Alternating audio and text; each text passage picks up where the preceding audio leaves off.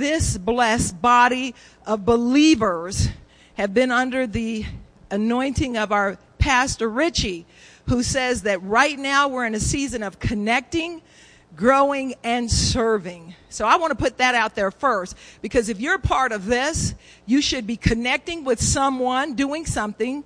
You should be growing in more than one way in your life, in your relationship with God and others, because that's what he told us. Love the Lord and love one another. And you should be serving somewhere, and that serving shouldn't be yourself.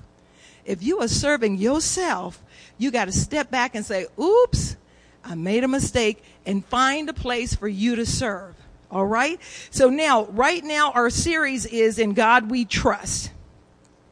And here's an overview. The first part that Pastor gave us was, how do we trust God? We trust God by having confidence in Him, and it begins in the heart. Do you guys remember that? He says that in order for us to trust Him, we need to learn His Word and build trust and keep His commandments. He went on to say, in part two, that we trust God with our finances. You guys remember that? He's talking about that. And once again, it begins in the heart. It begins in the heart. It's the same faith that brought salvation is the same faith we have with our finances, and it's the same faith we use when we're trusting Him. It's the same faith. He went on to say, and I took this note, that Martin Luther said that there are three things that are the hardest in a Christian life to change: converting the heart, converting the mind, and converting the pocketbook. Do you guys remember him saying that? He said, you know what? God owns everything. He's in control of everything. He is in control of everything, and God will provide all of our needs. Does anyone remember? So here we go. Here's where the Bible study began. Does anyone remember what he said, the scripture he gave us to remember? Does anyone remember?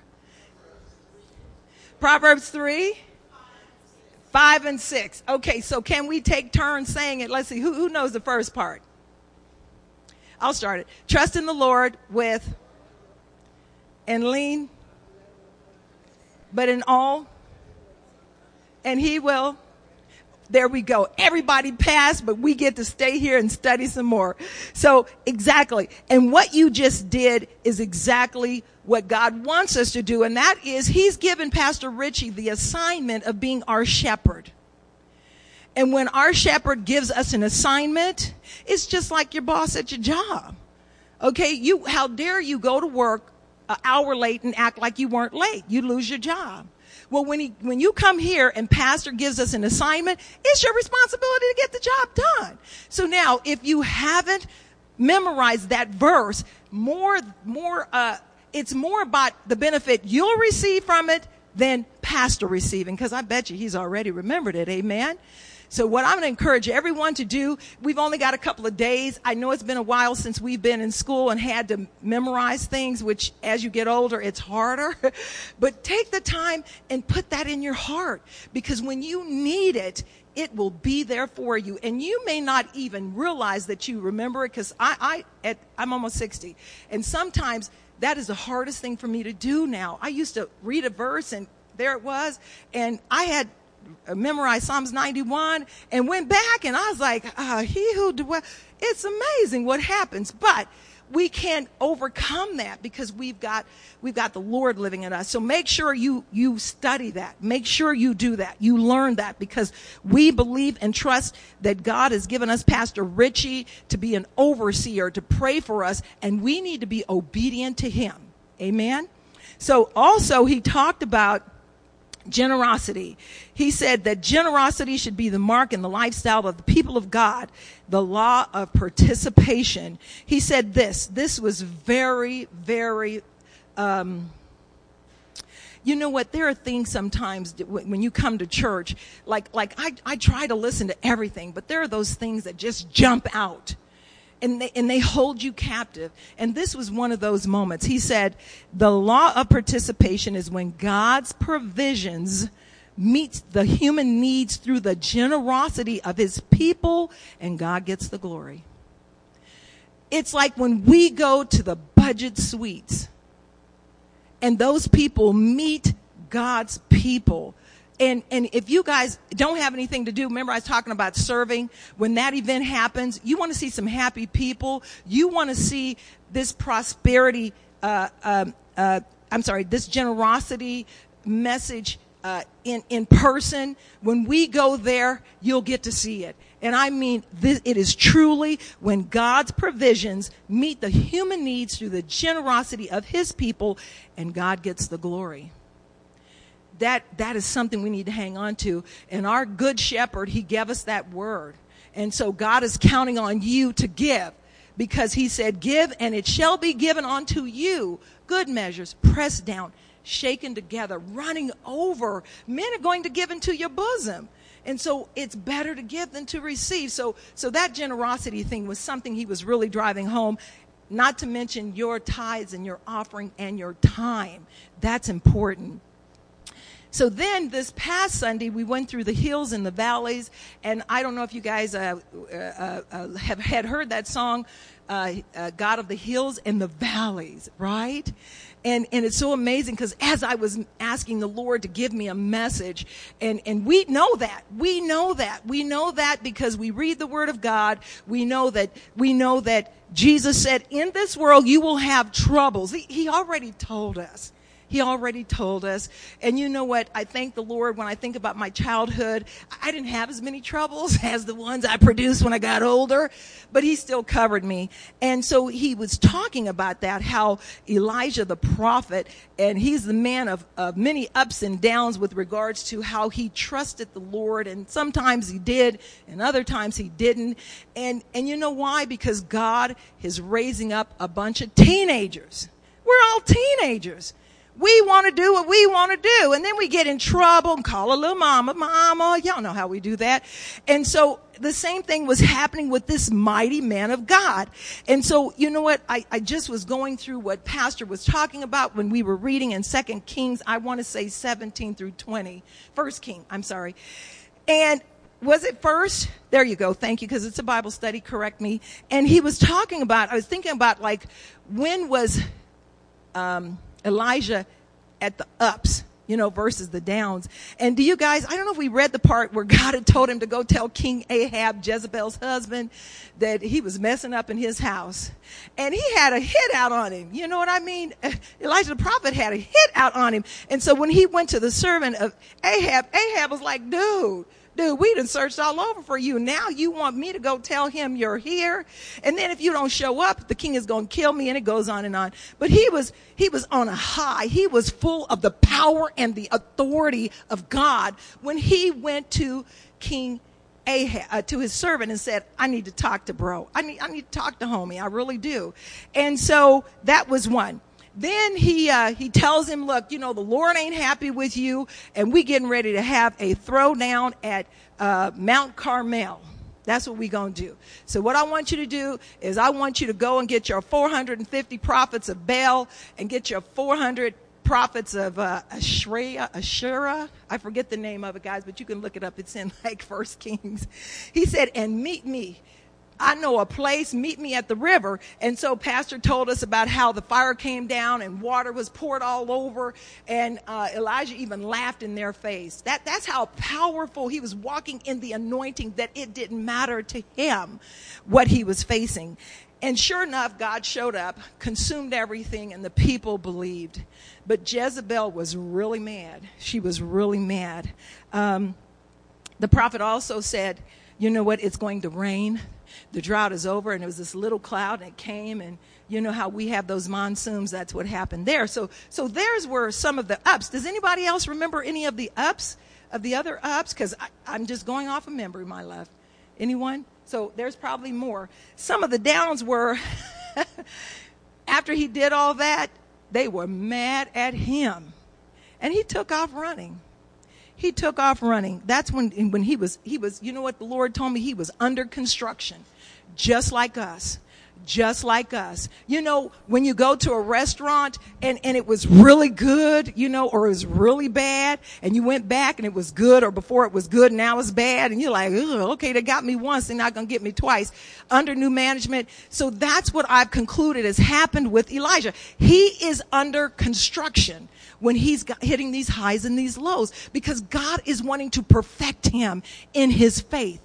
In his faith. And you know what? God knows when we're afraid. So don't play with God and act like you're not afraid. You know, don't do it. So we know that was one when he ran because he was afraid. And then you guys remember has anyone here been so afraid or upset that you couldn't even eat? You lost your appetite? Have anybody done that? Yes. Yes, you have. I remember when I was a little kid and these girls were going to beat me up. I skipped my lunch. I skipped that lunch because I did not want them to beat the food out of me. So I can relate to that. And then remember, his other down was he was so down, he wanted to die. He was like, Lord, look, stop playing. Would you just go ahead and punch my ticket and take me on home? And the Lord said, that ain't going to happen, homie. That is not. Okay. Every now and then a little ebonics will come out like, homie, that ain't going to happen. So he wanted to kill himself. And then you guys remember, he thought he was alone. He thought he was alone. When he was telling God about this, that, and the other, he said, you know, and I'm the only one left. But he didn't realize there were many more. Does anyone know how many it was? Was it 700? 7,000? Amen, brother, because it's a Bible study. I will be calling on you, okay? Amen. And so that's what Pastor have taught us up to this point, that even the prophet of God was going through hills and valleys, and I say his life was under construction. He was under construction. God was still trying to perfect everything in him to get it to resonate on the outside. That's the same thing he's doing to us. That's the same thing he's doing to us. So today, I'm going to talk about endurance, because remember, we learned that Jesus said, and I want to say it's in the book of John, in this world you will have troubles. He said, but don't lose heart because I've overcome the world. See, we've already been told that we're going to have troubles. I think I took some notes about it. Job, he said this in chapter 2, 5 and 7. He said, man was born in trouble. We know that.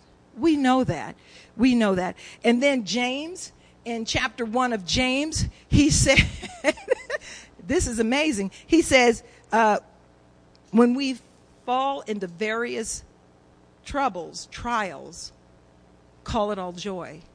So we already know that it's coming. It's just a matter of when. It's just a matter of when. Can everyone say amen? Because it's coming. It's coming. My goodness. The only reason it's not coming to knock at your door is if you don't leave your house. And see, even if you don't leave your house, you can have troubles inside of your house, right? And even if you don't have a house and you live under a bush, you can't avoid it, is the point that I'm making. Why? Because God wants you to have a little bit of friction in your life. Why? Because it's going to produce something for the betterment of you. And underneath all of that is his love. His desire is that you will succeed, not fail. Hallelujah. It is that you will succeed and not fail. So here's a definition of endurance. It's the fact or the power of enduring an unpleasant or difficult process or situation without giving way. Right? You know, I was discussing this with my son, and I said, he's 22, and I said, what do you think God means when he says that? Pardon me. He said, God don't want you being a punk. So I said, you know what? Yeah, that's his generation conversation. He doesn't. It goes on to say that endurance is suffering something painful or difficult patiently. Isn't that hard, though? Gosh, that is so hard. That is so hard. Patiently? So we're supposed to patiently suffer through this? And you know what? It went on to give another definition about endurance being when you see athletes performing. you know, boxers. I kind of look at boxers as being different than a football team because it's all about you, homie. It's all about you. Either you got it or you don't. You know, when you've got six people line up to run, it's all about you. It's not no team effort. And endurance has to do with how we run a race. And even Paul tells us that to run the race, to win, to get to victory, don't give up. Don't give up. My kids and I, do you guys watch Fear Factor? One of the grossest shows on TV. Has anyone ever watched it? Kim, we got one. Kim, we probably shouldn't be watching it since nobody else is watching it. You watch it. And it's amazing because we were watching the show, right? So the first one is usually like physical endurance, right? And then the second one gets real nasty and gross. And so they had like ground up pig eyes and pig parts and eyeballs, and then they put maggots in there and all this other stuff, right? And they were like, who will drink the most of this, right? And so, you know, on the other side, we're like, sure, we would have took that down. I held my nose and took it all the way down, took it to the head. But that's not true. But still, the endurance part of a race is about you hanging in there. And we think the worst part of Fear Factor is when you have made it through phase one, ate 15 bugs, right? Had crabs bite you in the butt. And then on the third round, you go home. So it's like, oh gosh, I never want to go on that show. It's horrible. So that's what endurance is. So now when we talk about afflictions, because, you know, have you guys ever had like those friends that everything is an affliction? Everything. So I can remember years ago, Herb probably remembers this joke. And there was this comedian, and he was talking about the difference in African American culture and Caucasian culture. He said, you know what? He said, you know, I didn't have white friends until I made it to high school. He said, and it was a joke. He said, and I remember my friend was saying, oh wow, my mom's car broke down, and so we had to drive my dad's Mercedes, and wham, broke up, right? And he said, you know, and I was thinking, shoot, my mama don't get her food stamps for 2 weeks, and my sisters ran away. And so, you know, troubles can be different to different people. And so I'm going to tell you what the Lord says about troubles, because some people call them troubles. It's like, get over it, rub some dirt in it, you'll be fine, right? So if we go to 2 Corinthians 4:17, it says, for our light afflictions, imagine that. All the hell you've been through, the Word of God says it's a light affliction. So we all should just not even complain anymore. Which is but for a moment, is working for us a far more exceeding and external weight of glory, while we do not look at the things which are seen, but at the things which are not seen. For the things which are seen are temporary, but the things which are not seen are eternal. And you know what? When we go to Romans 8:28, we find out that even what you called an affliction, it says, and we know all things work together for the good. All things, the trouble works together for the good to those who are called according to his purpose and for those who love God. And then I started thinking about Psalms 30. It says, weeping may endure for a night, but joy comes in the morning. Joy comes in the morning. So you know what? It's almost like God is saying, grow up and get over it. So what we're going to talk about, and this is where I need you to participate, because one thing we know, that the way we build an unwavering faith is that we know God has a plan for our life. Can anyone tell me what the plan is? There's a lot of them. Miss Linda, can you think of one of the plans? It actually says, I have a plan for your life, a plan to bless you and not harm you, to prosper you, to protect you, right? So if he's got a plan, why can't we trust the man with the plan? Why can't we? Yeah, because we're teenagers and we just want to do what we want to do. Hallelujah. And so God has a plan, and he said he has a plan. He has a plan for us to do us no harm, to prosper us. He has a plan to direct our steps. He has a plan that even when we fall, he picks us up. He has a plan that if he had 99 of us and we all were doing good and one of us went off, he would leave the 99 behind to come and get us. He's got a rescue plan. You guys remember Bear Grylls? Remember that show? I'm the only one who watched TV around here. Y'all remember that? What was the name of it? Oh, Man vs. Wild. And how you know what, he taught us how to, like, you know, eat this roach and don't eat that roach, and eat this pea and don't eat that pea, and he taught us how to drink our own pee once. Did y'all say that? Right? Well, imagine if Bear Grylls have taught us how that, I don't know who would be in the wild and why you would be there, but he's taught us that if you're in the wild, this is what you can do to survive. Somebody need to come where I live and tell me how to survive there too. But the point is, God has told us all how to survive. He has a plan for us. And the plan requires us trusting him. It really does. And Pastor told us to remember that scripture. Why? Because if you start leaning to your understanding, you're going to miss the boat. When you are in trouble, you will jump out of the pan into the fire.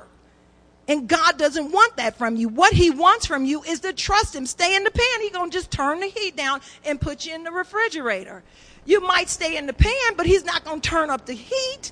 We got to trust him. We have to trust God's plan, because we said that we believe Jesus Christ is our Lord and Savior. He died for the remission of our sins. We believe every word in the Bible is his. And if you do all that, then why not listen and do what he said? Amen? Amen. So here we go. Let's move on.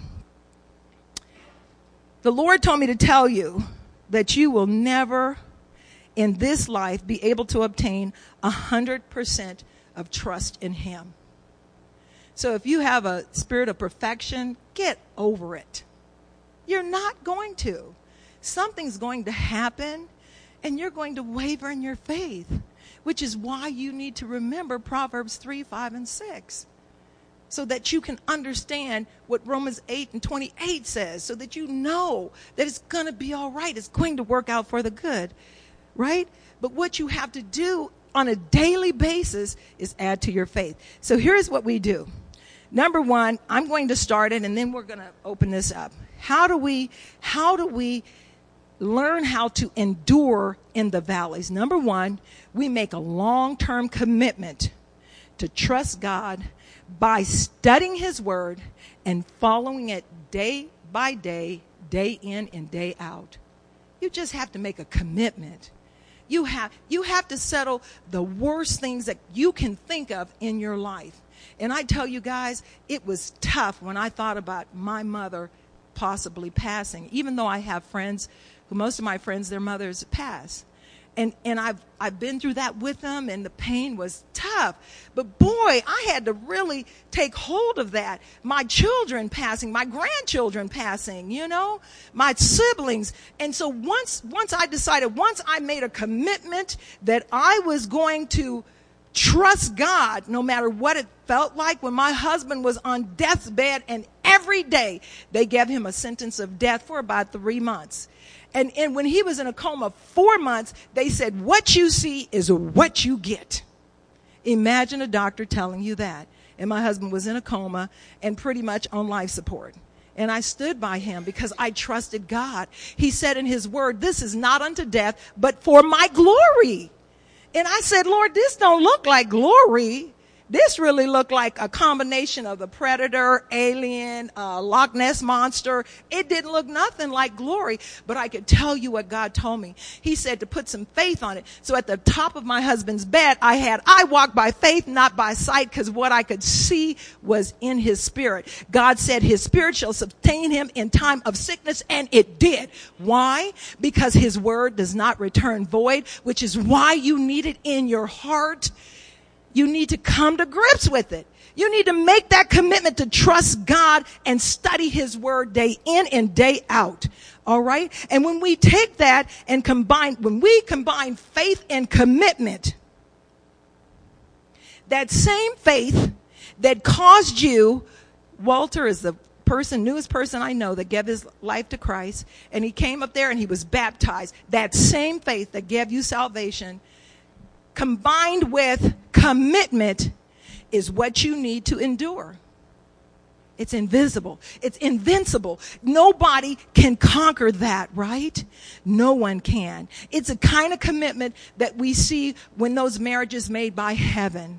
That it doesn't matter. I was watching TBN one day, and they had a couple on there that the wife had an affair, got pregnant, had a baby, and for years the husband didn't know it, and they gave their life to Christ. Husband took care of the baby like it was his. It wasn't the first. It's like third or fourth, somewhere in between the other ones. And she came clean and told him, I can't live like this anymore, you know. And he said, that's all right, that's my baby, you know. And that's that commitment. That's a commitment we have when we say, I'm going to put my faith with my commitment, and no matter what I go through, I'm going to endure. I'm going to make it through this. So now here's another one, and then I'm going to ask you guys to give me some of what you think. Train yourself to handle adversity. Be prepared. Be prepared. Isn't that what they told the Boy Scouts? Be prepared, right? God told us that too.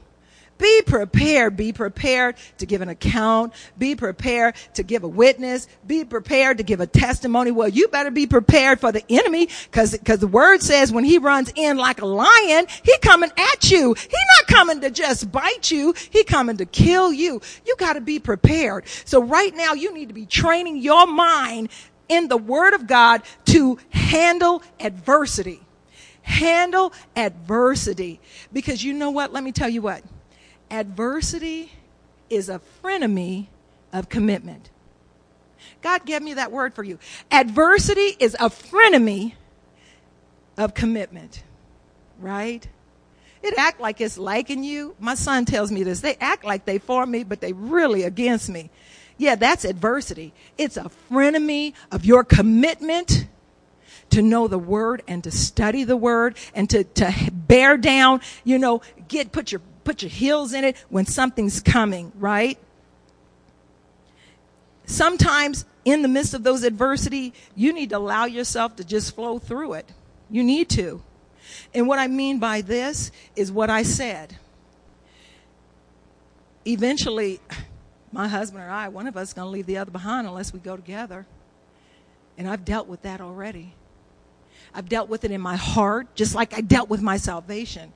And that's that. Deal with the adversity now. Don't hide. Whatever it is that you're worrying about, put it out there. I remember when my house was in foreclosure. I can remember that. And I'm a real estate broker. Imagine that. I made enough money to pay my house off in 1 year and didn't because of financial disobedience. Thank God I tithed and I gave freely. My husband and I gave freely, or we would have been homeless. And I can remember praying, right? Praying that prayer of a faith that everybody was praying, girl, we going to ask God to save your house. Oh, God, save Ora's house, right? But God was working out something different in Ora and Herb. And Herb had just came home, was totally incapacitated, had a feeding tube, a wound vac, and it was something else. But you know what? What was amazing is this. God said, I went downtown and watched them auction my house for less than what I paid for 20 years before. But you know what? I called it all joy. I called it all joy, because how can we, the word of God in Job, he says, shall we only praise God for his good things and not want his adversity? Well, I don't want to be one of those people. I want to be the kind of person that I can say hallelujah. As a matter of fact, when things start happening in my life, which is one of the things I wrote down, how do I endure? I laugh. When they were telling me about my husband, you know, everything that could go wrong went wrong with my husband. He had a stroke, and the next thing you know, there was tubes in every hole except them two right there in your eyeballs. Did y'all know? I mean, in those little tear ducts. I mean, he just did. And they would come and say, oh, you know what? We found out this and we found out that. And I would just laugh, right? And one of the doctors sent a psychiatrist in to talk to me. And I was like, no, you just don't know. The joy of the Lord is my strength, because I had the word in me. I had the word in me. And because I had the word in me, when the adversity came, I just did what God told me to do. Right? I remember a friend of mine played at UNLV, wasn't a smart kid, but he could play basketball real good. And they said, hey, how is it that you, I mean, man, you are where you're supposed to be all the time. He said, coach told me to do it, and I do it. And that's what I said to the enemy. When adversity came my way, coach taught me how to do it, and I'm going to do it. Okay? So those are some of the things. Now, what I want to ask you guys is, how do you handle adversity? Because I want us to talk about what we usually talk about. And then I asked God, I said, you know what, Lord, can you just let me get a little bit to the left? He said, yeah, go ahead. So let's talk about right now, if anyone, I don't care who it is, how do you handle adversity, your troubles, your toils, that endurance? What do you do to increase your endurance? Can anybody give me a hint of anything? Go ahead.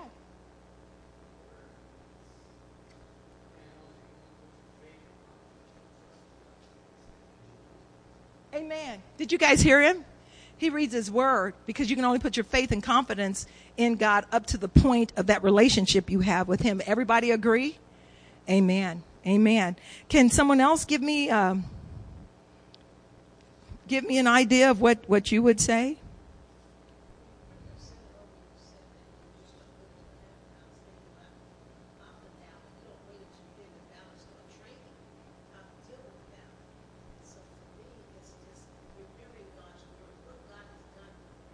Amen. Amen. Amen. And remember, Pastor Richie said that. He said, go back to your past. So here's what happened. Thank you, Linda. That's one I needed to hear you guys say so I can share this with you. My little boy that's 22 years old, that's completed one degree, going on a second degree, heading to medical school. When he was 13 months old, he fell in a pool at my brother's house. My brother and all of his kids and his wife was at home. My little boy was 13 months old. If you turned on the fountain to get a drink, he'd run to the water. He just loved water. And I remember getting a text. We didn't have cell phones. He's 22 now. And the text was all these numbers. And you know, I didn't really want to leave him, but I did anyway, because my family was like, oh, he's the baby of the family. And I left him. And the next thing you know, he's at the bottom of a pool. It was the 3rd of July, the day before the 4th of July. So all the media was at my brother's house. And here was my family on TV as they were talking about, be careful, don't let your kids drown in a pool. And there was my son. And I can remember the first time I heard the Lord's voice was that day. Has anyone here heard an audible voice? Has anyone? Raise your hand so everyone can see you. Amen. Hallelujah. And I wasn't even afraid. You know how they Paul was like, Lord, is that you? Maybe he did. Maybe he said, Lord, is that you? But anyway, I wasn't afraid, right? And what the Lord said to me that day is, don't ask any questions. My baby is in the bottom of a pool. They got him at the hospital trauma unit. Come to find out, he's on life support. They told me to call and make arrangements for it. And you don't want me to ask no questions? And this is, you know how when the Lord is talking to you, he's talking to my spirit. And I'm going back and forth. He said, it'll cost your son's life. I ain't got no questions to ask nobody, Lord. We good. And when I got to the hospital, people wanted to tell me what had happened was, and I couldn't even let them tell me. Because God had said to me, it'll cost you your son's life. And so to this day, I've got bits and pieces. But I know God was perfecting my marriage, because I was one tough sister. My goodness, my husband went through hell and back until that time. But God was fixing me. He was touching something that meant so much to me to get my attention. And sometimes what I want to talk to you about is hard love.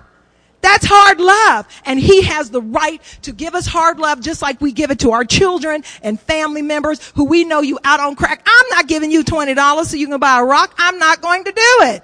You know, you did it for years, but now you've made a decision, Lord, whatever happens, happens. I'm trusting you. You go ahead and send someone, because I didn't talk to him. I ain't even got breath to talk to him no more. And God says, yeah, hard love. That was a hard love experience for me. And let me tell you how I endured. I shut my mouth and I prayed.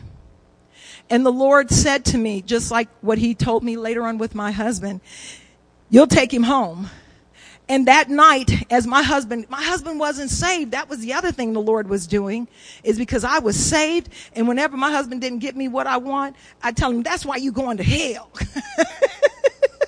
I was a horrible wife. I told you I was. That's why you going to hell, and me and the kids, because the sanctified woman shall sanctify her. I don't know about the husband, but I know my kids, right?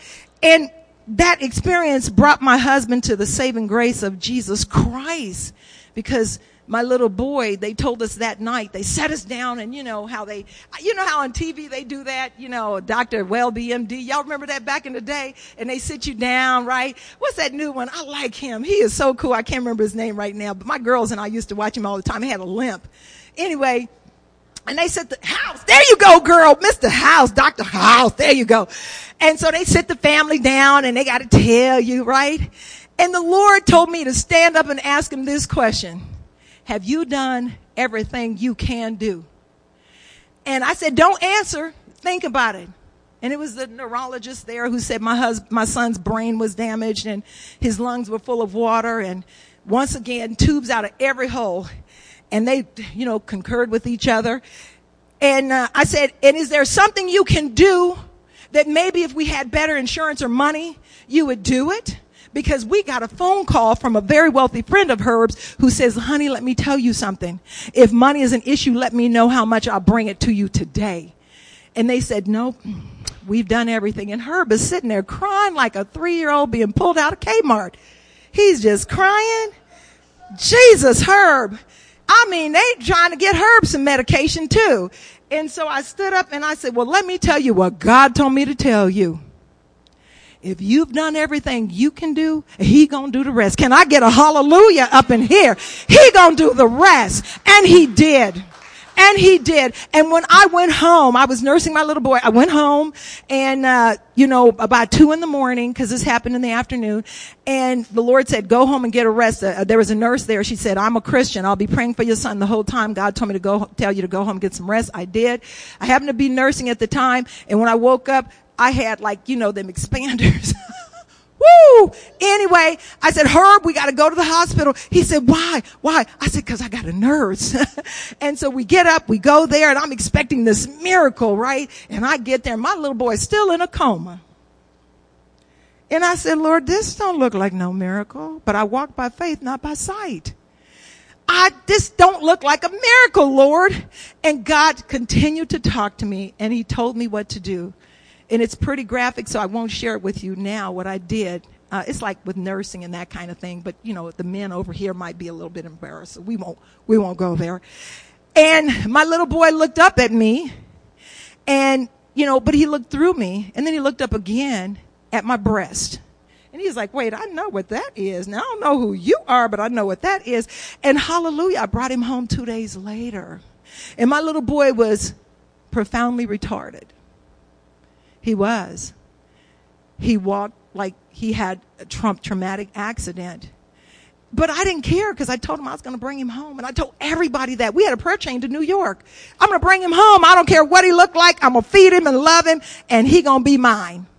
Because God had shown me who he was, and he showed my husband who gave his life to Christ. My little boy didn't talk until September of that year. And the first word he said was daddy. The first word he said, what a word, daddy. And that's what we have when we trust God, is we have a daddy that we can call on. And when my husband went through that experience, what Linda said is exactly the point I'm going to make, because she said, what you do is you remember what he did back then. And here my son was 15 years old, and my husband, who had lost 80 pounds, to overcome high blood pressure. He was doing everything he was supposed to do. Eating properly, had a massive stroke. 2 intracranial bleeds in the center of his brain as we were getting up to go to church. And they literally told me that day, it's just a matter of hours, he will be dead. And my husband kept telling me, because God knew I needed it, I'm going to be all right. Not long after that, he went into a coma, and I had a sister, like Linda, who called me up, my sister Yvette, and she said, you know what, Ora, woman of faith, I know you're struggling, but God told me to tell you this. Remember what he did for your son. Remember? Remember. Go back to that faith. And that's what I want you to hold on to. Linda, thank you for giving me that. Because that's exactly what I want to tell you. That if you can remember when God did something, pulled you through, like as simple as you should have got a ticket because you were speeding, but he got the other guy and he didn't get you. Go back and remember that and pay it forward when you're going through other struggles. Does anyone else have something? I've got some that probably are a little bit off the chart. How about, Kane, can you think? Go ahead, Rick, please. What do you do when you're enduring something?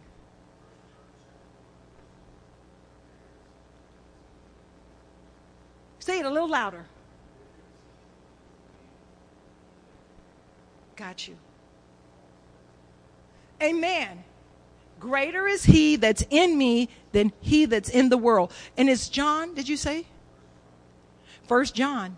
Greater, and you know what, a lot of times, sometimes I'll give scripture, sometimes I don't, because I want you to go find it. You can Google it now. Before you had to call 5 pastors. You know what? They was now you can Google. You only need 3 words and you can pretty much get it. Greater is in he that is in me than he that's in the world. Amen. That will help you endure. Thank you, Father God. Thank you, Jesus. Anyone else? Here's some that the Lord, as I was ministering, that kind of are run of the mill. Like they're not run of the mill. They're a little bit different, right? And he equated it to his word. One is when you hit that adversity, begin with the end in mind. Like I said to you, when my husband was sick, right? When my house went into foreclosure, my house went into default because I couldn't make my house payments. I started to deal with the end. What's the worst thing that could happen to me? My whole family lives in Las Vegas. I'll go back and live with my mama, right? If you deal with the worst thing that can happen to you, you've already dealt with it, right? What's the worst? It's going to ruin my credit. Okay, I've already dealt with that. What does that mean? You can't go out and buy nothing that you don't need anyway. Okay, hallelujah. I got that, Lord.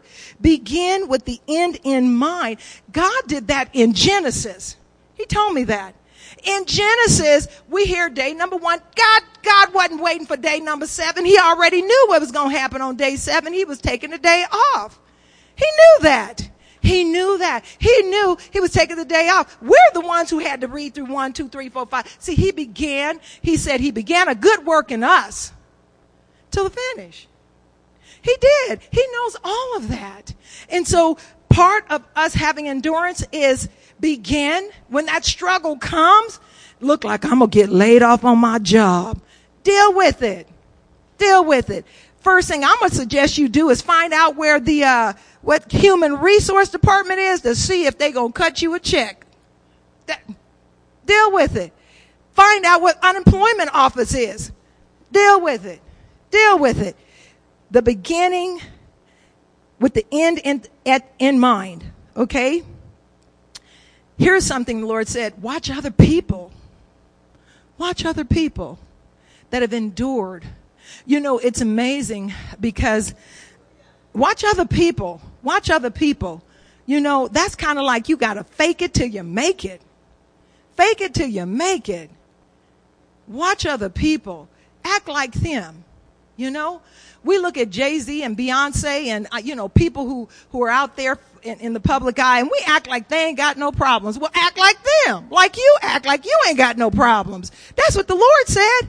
You know what? Fake it till you make it. If you don't have all the faith you need to get you through, then just act like you do. Nobody don't. Nobody will know. You know, we as women, we carry fake purses. Don't nobody know. Wear fake hair. I put two extra clips in this so it didn't fall off. We wear fake fingernails, right?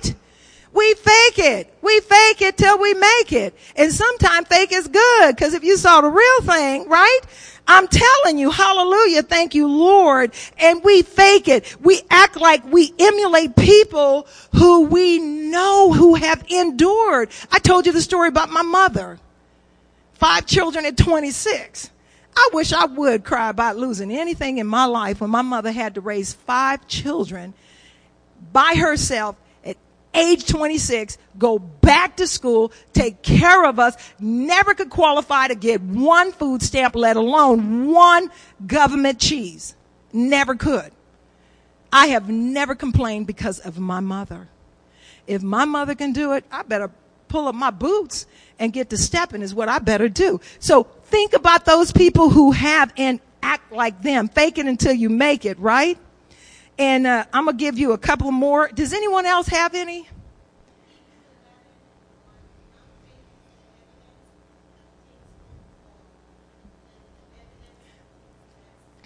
That's right. Amen. Hebrews 11:1. Now faith is the substance of things hoped for, the evidence of things not seen.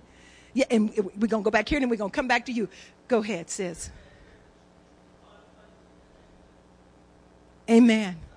Somebody better be opening your mouth. Linda, please go. Be. Amen.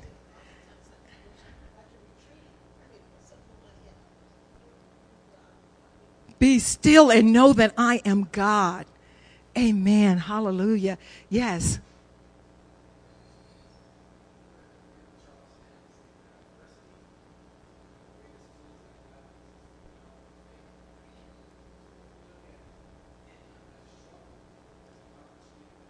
Amen.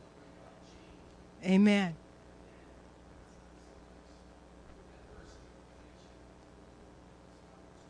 Amen. Amen. Amen. Whether we abase or bound. Amen. He told us that. And you know what? That plays right into that whole thing about call it all joy. And I've lived that, calling it all joy. I have lived that. I have lived that. I ran into people who said, I would share my story because I'm very transparent. You know, we bond with people when we share our adversities more than when we share the good things going on. Because why? Because we got haterade in us. And people got haterade. And when you start sharing, girl, let me tell you about what happened. So anyway, at my job, and they, oh, girl, yeah. Girl, I can't stand her anyway because she always bragging. But you start breaking down some of the dirt, you got their whole ear. And if they are Christians, that's what bonds us together when we share our adversities. Why?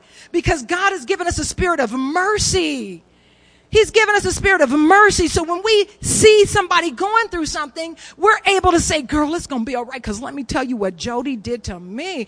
I ain't telling nobody, but I'm going to tell you. And you can tell it. See, that's what bonds us together. Because then we start sharing each other's story. And when we share each other's story, we give God the glory. Hallelujah. We give him the glory when we share our stories. I am very transparent. If you spend any time with me, you will see that I am very transparent.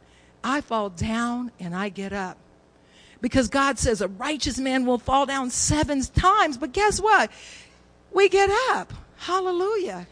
Hallelujah. We see that God was even talking to Elijah. He said, Elijah, if you don't get up, you know how when our kids falling out at the store and you get real close to their ear and you say, dude, you don't mean to bust you in the face if you don't get up from this floor. I'm going to kick you 3. You know how we do that. God does the same thing. He does the same thing for us. He comes and he rescues us. Amen. Hallelujah. And so here's just one of my off the cuff kind of as I was talking with God, because God and I, we have fun. And God said, well, what are some of the things you've done? Have you guys ever thrown a fit with God while you're going through some stuff? Shoot, I got to tell you, I have thrown some fits. And I want y'all to know, when you're going through some adversity, throw a fit. Throw a fit. Sometimes you get what you want. Remember when your kid would throw a fit? Just take the doll. Get it. We ain't got the rent money, but get the doll anyway. Get it, because I can't take it no more. And we need to throw a fit. We do. But there's a right way to do it. There's a right way to do it, right? We need to throw that fit, and we need to talk God's talk to God. We need to talk his God. Oh, wait, hold up. Because you know what? Enough is enough. Y'all remember that show, Jennifer Lopez? She was in a movie called Enough, and her husband was beating her up. Do y'all remember that? Okay, so let me tell you a little bit. Y'all remember? Anyway, Jennifer Lopez, she made this movie where she married this rich guy, and he was beating her up all the time, right? So she started going to the gym. She got with a few sister girlfriends. Girl, you ain't got to take all that. And she's like, really? Girl, let me tell you what. Come on up here. Pookie going to show you how to do this. Okay. And so she got tough. She went and got her workout on, right? Y'all remember that? She was kickboxing and she was ready. And so sure enough, homeboy comes and she did a number on him. And we can do the same thing with God's word in a kind, loving way, because remember, he is God. Okay? Kind of like when your mama say to do something, you better put a man behind the yes, right?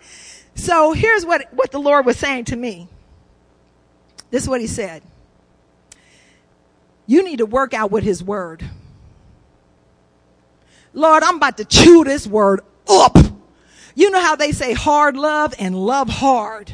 You got to get into the trenches and love hard God's word. You got to love his word so hard that when you step in the ring with God, you say, hold up.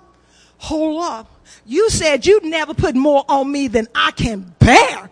And right now, Papa God, this is pretty unbearable. And if I'm supposed to trust you at your word, then this is where I got to tap out. And you have to lift the burden off me, but you got to know his word to be able to tell him that. See, you got to be able to tell him, my heart is broken. I can't do this no more. We see the prophet Elijah. He did that. He said, you know what? Just take my life. Why? Because he threw a fit. We know Jacob threw a fit and said, look, you done messed around here and sent this angel my way. You playing with me. You gonna bless me and I ain't letting you go until you let it dislocate your hip because you so into the word. And you throw a fit that God says like the woman who went to the king and she kept coming and coming. Am I right, Linda? And she said, she kept bothering him. He said, Lord, I got to do something. This woman gonna drive me crazy. She had a fit. And the king did something. See, sometimes we just got to get nasty, but it's like a holy nasty. You know, God, kind of like what I used to do with my husband when I wanted something, you know, real soft, had a little twinge of poking him a little bit. Because remember, you didn't get me nothing for my birthday. So for Christmas, right? We can do it. We can have a fit with God, right? Because he said his word would not return void. So when you having a fit with God, you better make sure it's his word and not what your homie had said. Ask and it shall be given unto you. That's right. Seek and ye shall find. Hallelujah. Knock and the door shall be open. Lord, I am knocking this door down because I can't do it another day. I can't do it another day. Now, you said that if I submit myself to you, you give me the desires of my heart, and this don't feel like it. It don't feel good, Lord. It don't feel good. Help me, Holy Ghost. It don't feel good. Hallelujah. And then jump a little bit like the Pentecostals do. Whip and little nay-nay and do whatever you got to. But you know what? My point that I'm making is you got to throw a fit. You can't always look like, oh, thank you, Lord. Yeah, throw a fit. Oh, my God, I don't know what this woman at this job is doing, Lord. And you told me, I'm going to tell you to do what you told the prophet. Smite her, Lord. It's okay because somebody else said it. See, there was these teenagers that was messing with God's prophet, and some bears came, tore them up.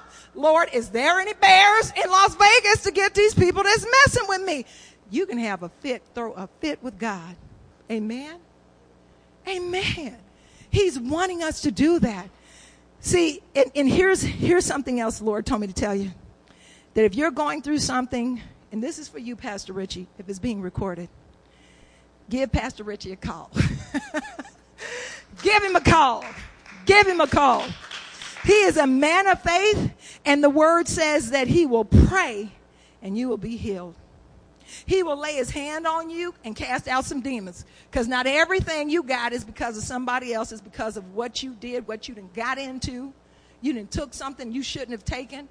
But guess what? Pastor Richie can lay hands, cast out demons, might take a group of them, but we can do it. That's what he's here for, to help you through your rough times. That's what he's here for. That's what he's here for. And the last thing I want to tell you is, I thought this was actually, this too shall pass. Has anyone ever used that? This too shall pass. You know, you'll be talking to your friend, yeah, girl, this too shall pass. I really thought it was a scripture. I say that to people all the time. Girl, yeah, this too shall pass. And you know what I found out? It's an old adage from the 11th century. A poet wrote that. Because a king said, you know what, when I'm going through difficult times, he charged them with the responsibility of giving him something that would give him hope and encouragement. And what they came up with is, this too shall pass. I said to you earlier that weeping only lasts for the night, joy comes in the morning. When I think about being a kid, my mom would say, this is how my mom would say it, if it don't kill you, it only make you stronger, right? She'd say, rub some dirt in it. Rub some dirt in it. You'll be all right. You'll be all right. And you know what? It was simple, but it's really the truth, right? If you're going through something, you're going through it. And David told us it's a shadow. It's a shadow. Yea, though I walk through the valley of the shadow. It's a shadow. It's false evidence appearing real. And so hang in there. Hang in there. We've given you enough tonight for you to take home and just marinate on it, right? Because you can handle more than what you think you can. If you believe, things can only get better. That's what the Lord wanted me to tell you. You really can handle more than what you think you can. If you will just believe, things can only get better. They can. And I thank you, Lord, so much for an opportunity. We'll close in prayer. And then I have a song. Because the bottom line is God gets to decide the outcome. We don't, Lord. We give you full authority to have your way, Lord, to make us be the fullness of Christ Jesus in our lives.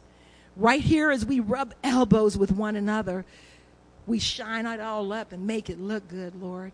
But when we leave here and we're working with people who, my goodness, if it wasn't for the Spirit in us, we would slap them 3 times and lose our job. We just want you to fix us, Lord, and make us right so we're not hypocrites, Lord. That when we go to the world, that the world can see us enduring through struggles, Father God. I thank you in Jesus' name. His precious name, his matchless name, for every struggle you have put in my life, every adverse situation. Hallelujah. Thank you, Lord. Thank you, Jesus. Thank you, Lord. Thank you for caring enough about me to help me be the person you want me to be, because I couldn't do it without the struggle. And so you said, you'll either learn by wisdom or you'll learn by crisis. And Lord, those crises have made me a better person. And I just want to thank you this night. As my brothers and sisters, we depart from here, Lord, we know that you'll continue to minister to our souls. And we say, hallelujah. Thank you, Jesus. You're so sweet and so wonderful. And we give you the praise and the honor, Lord. We lift up Pastor Richie, Lord. I pray that he is having the best time of his life, Lord. I pray that there is an overflow anointing that he'll bring back with him, Father God. I don't know what's fresher than fresh, but I can remember there was a song, Fresh, she is fresh. And Lord, there's a fresher than fresh freshness. Then let him bring that back, Father God. And we'll be here to receive him, Lord. And we'll be here to honor him for who he is. And we will call him our true shepherd, Lord, because you've assigned him to be over us. Bless his wife and his children, Lord, his comings and his goings, Father God. I just thank you so very much for what you're doing. It is in Jesus' name that I pray. Amen.